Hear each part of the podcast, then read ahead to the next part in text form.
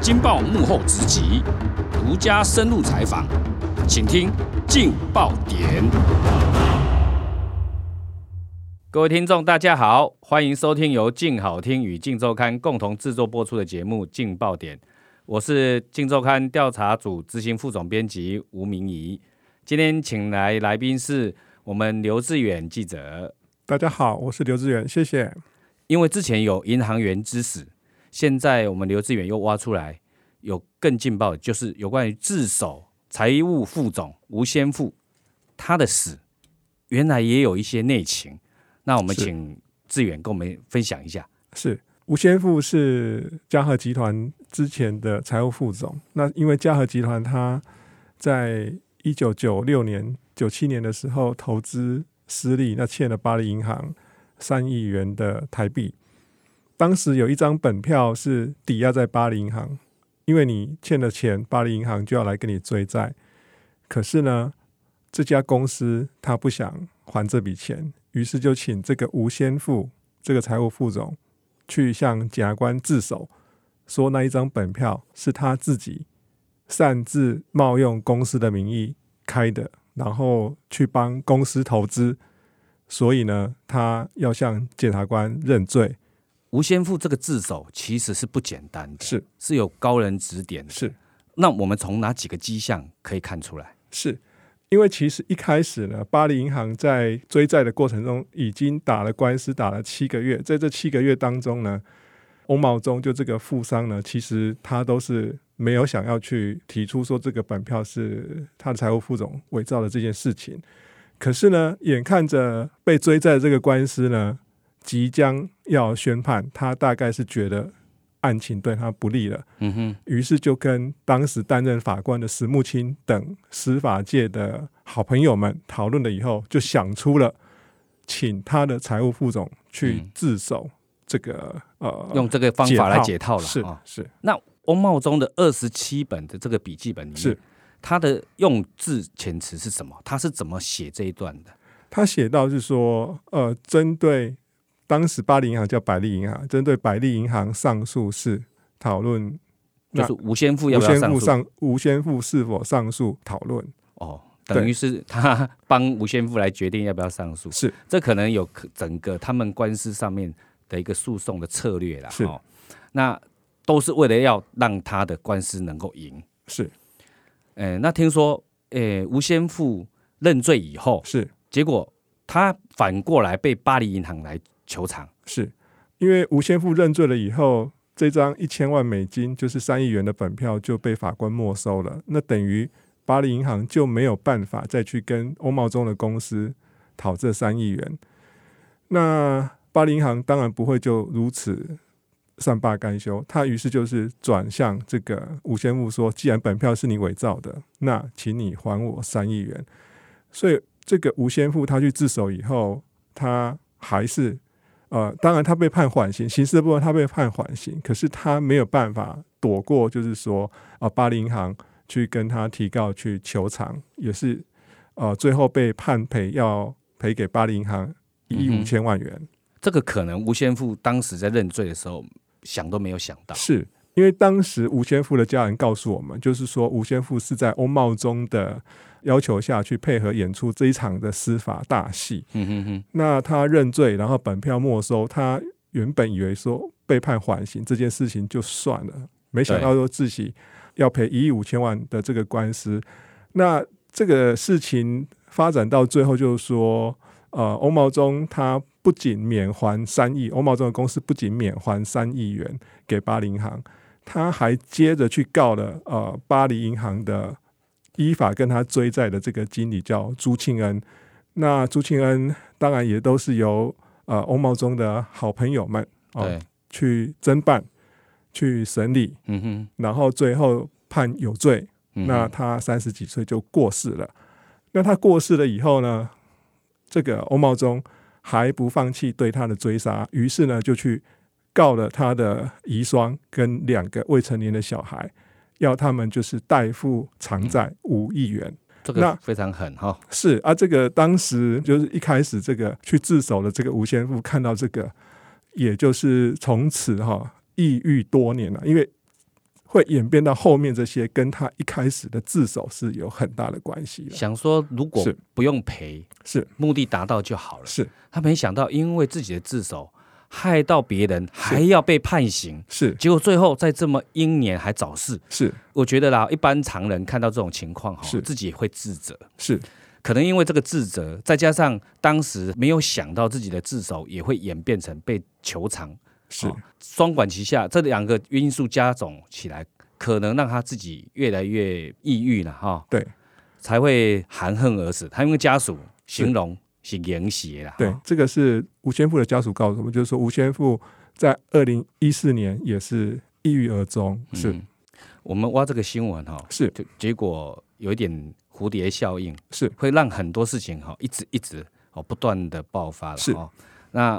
吴先富的家属当然是看到了一系列的报道，是哦，主动来跟我们联系，是所以提出这样最新而且劲爆的消息了。是有一个大家都可能不知道，就是说吴先富其实跟翁茂总哈、是他有一些亲戚关系。是本来吴先富他们这边的家属是家族啊，是他持有嘉禾集团，其实反而比较大股东。是是那。可不可以跟我们讲一下，大概他们在这嘉禾集团里面是怎么分啊呢、他们其实吴先富他是翁茂宗的叔叔，那他们的上一代呢是不同姓名的姓哦，异姓的兄弟，对所以翁茂宗应该是要叫吴先富叔叔，因为他们两家两个家族是台南的一个很有名的纺织业的大亨叫侯宇立的姻亲啊，所以他们啊吴先富家族跟翁茂宗家族是一起经营嘉禾集团。那后来就是说，因为股份其实都是差不多啦。那后来是由翁茂忠去担任集团的董事长，他的叔叔反而变成的是他的属下，所以就是说，呃，这个叔叔呢就被要求去演了一场司法的戏啊、去嗯哼做这个自首这样子。翁茂忠等于是富二代了，哈是他等于接替了自己的爸爸，是那后来整个掌控了整个嘉禾集团，是在他手里经营，本来是一个像上百亿的集团，是听说后来慢慢的每下愈况啊，是，他大概是在一九九五年代了，他是第二代开始接班。那其实，在他接班当时啊，嘉禾集团是非常风光的，他员工有高达四千个，那整个公司的资产呢有高达两百五十亿。但他接班以后，反正就众多因素了哈，就是慢慢的也就开始走下坡。那于是这个欧茂忠他就开始做了很多的投资。那我们之前提到，就是说跟巴黎银行去投资这个衍生性的金融商品，去买外币也是他的投资。那他也去投资了呃一个公司哦，成立一个宜安科技公司。那他做这个投资了以后，哎，也很巧了，就是说他把他成立这个新的公司的股票就卖给那个他的司法官好朋友们。那司法官好朋友们都因为这样子都赚了不少钱。欧茂中的官司也都很巧合的，都全身而退。等于他接班以后哈，是事情也多了，是那官司也多了，是所以呢，他就开始结交了这些司法官的好朋友们，是那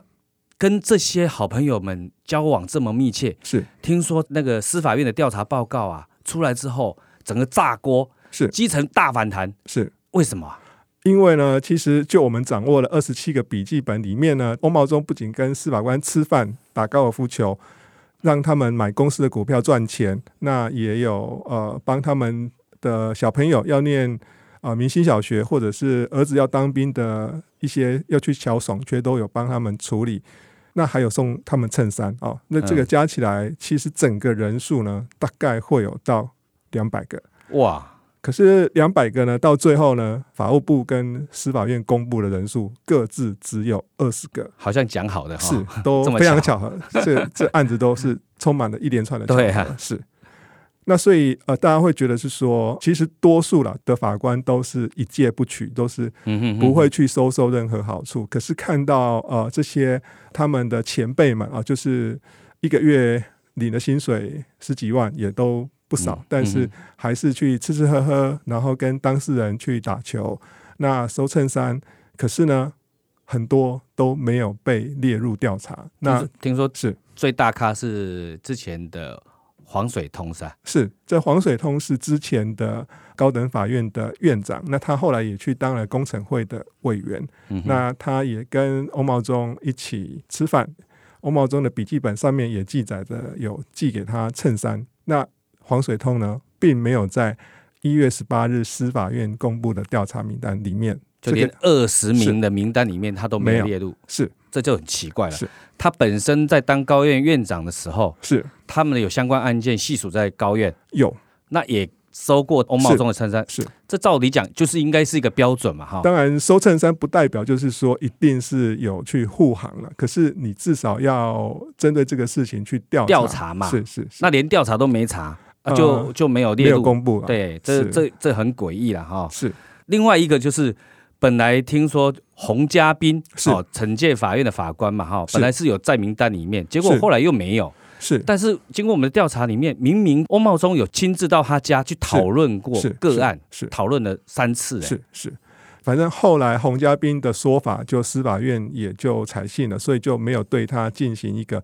比较严重的惩处，就准许他在三月二号要退休。那其实他讲起来是蛮特别啦，就是说洪家斌他对司法院的说法是说，对翁茂忠有来我家找我问官司的事，可是呢，翁茂忠是说他当时拜了一个神叫做法主公。翁茂忠说他拜了这个法主公，那法主公说，呃，你的这这个案子呢，会有一个谁谁谁法官审理，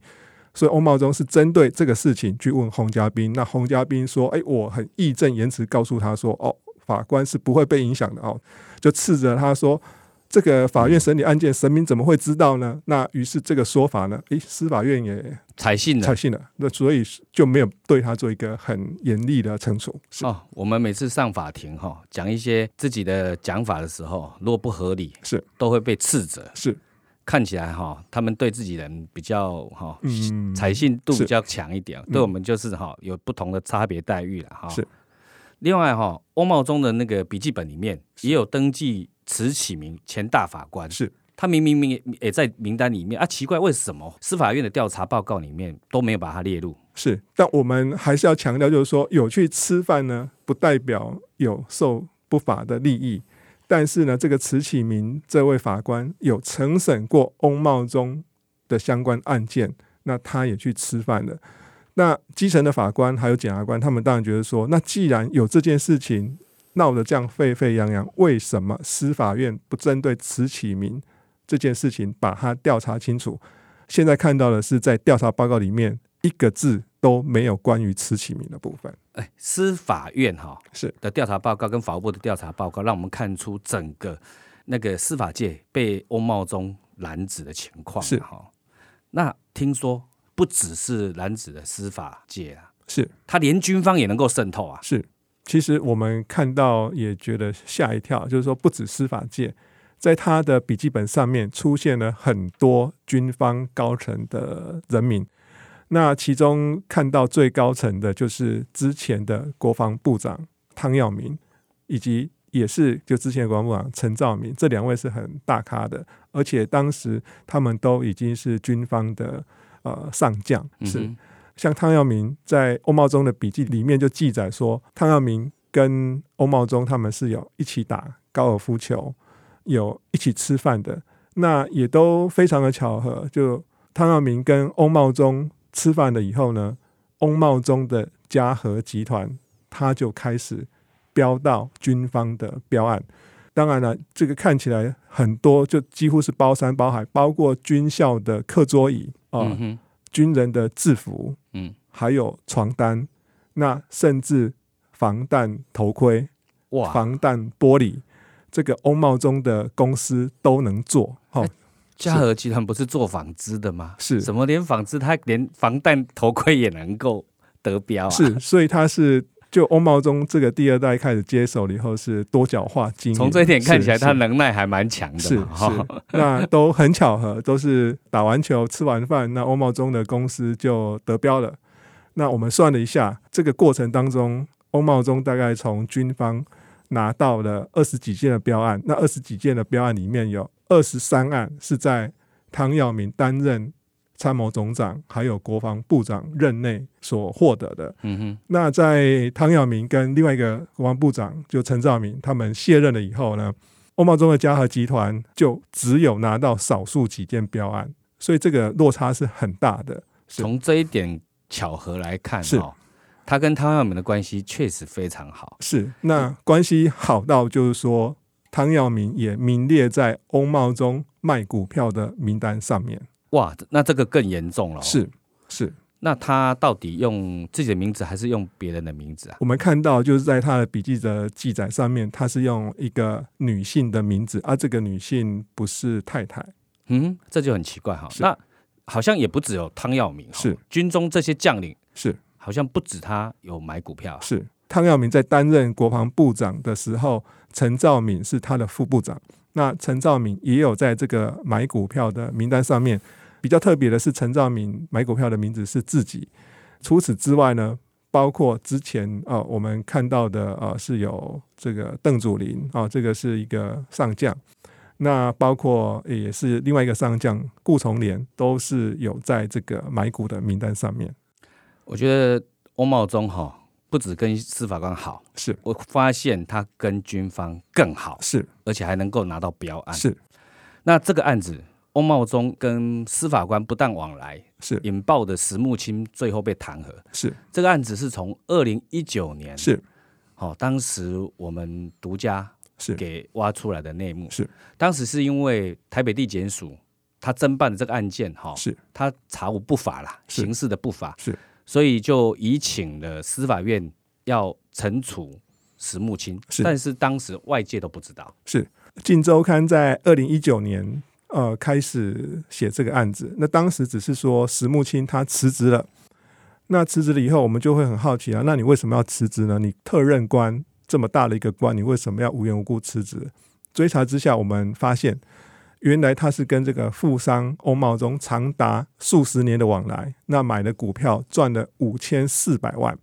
那我们就写了这个独家的内幕啊，于是这个嗯一石连木串清对就来告我们了。他讲说我们写的不实，可是我们《镜周刊》写的都是非常的实在的内容。那我们继续再去追查，发现说这个案子不止石木清有买股票，其实在司法界有一群石木清们哦，就是长期跟欧茂忠往来。其实这个案子哈、我们之所以能够追到，主要还是因为在整个司法圈里是面，我们布了很多的线，是当然很多好朋友是在第一时间提供我们很多消息，是再加上我们完全不气馁。是哦被石木清告了之后呢，是更激发我们的潜力，是我们就一定要挖出来。是虽然打官司的时候，我们自己的律师都说我们官司会输，是就是因为这句话，我们就更对加强，我们一定要把整个真相挖出来。结果我们就透过管道，是当然掌握了翁茂忠的二十七本笔记，是里面真的是炸锅，是太精彩了。是有机会会慢慢的跟大家分享，是这笔记本里面很多很多很多精彩的内容。是，今天很感谢刘志远跟我们分享有关石木清的后续，也感谢各位听众的收听，也请持续锁定由静好听与静周刊共同制作播出的节目《劲爆甜》，我们下次见。谢谢拜拜谢谢谢谢大家，拜拜。想听爱听，就在静好听。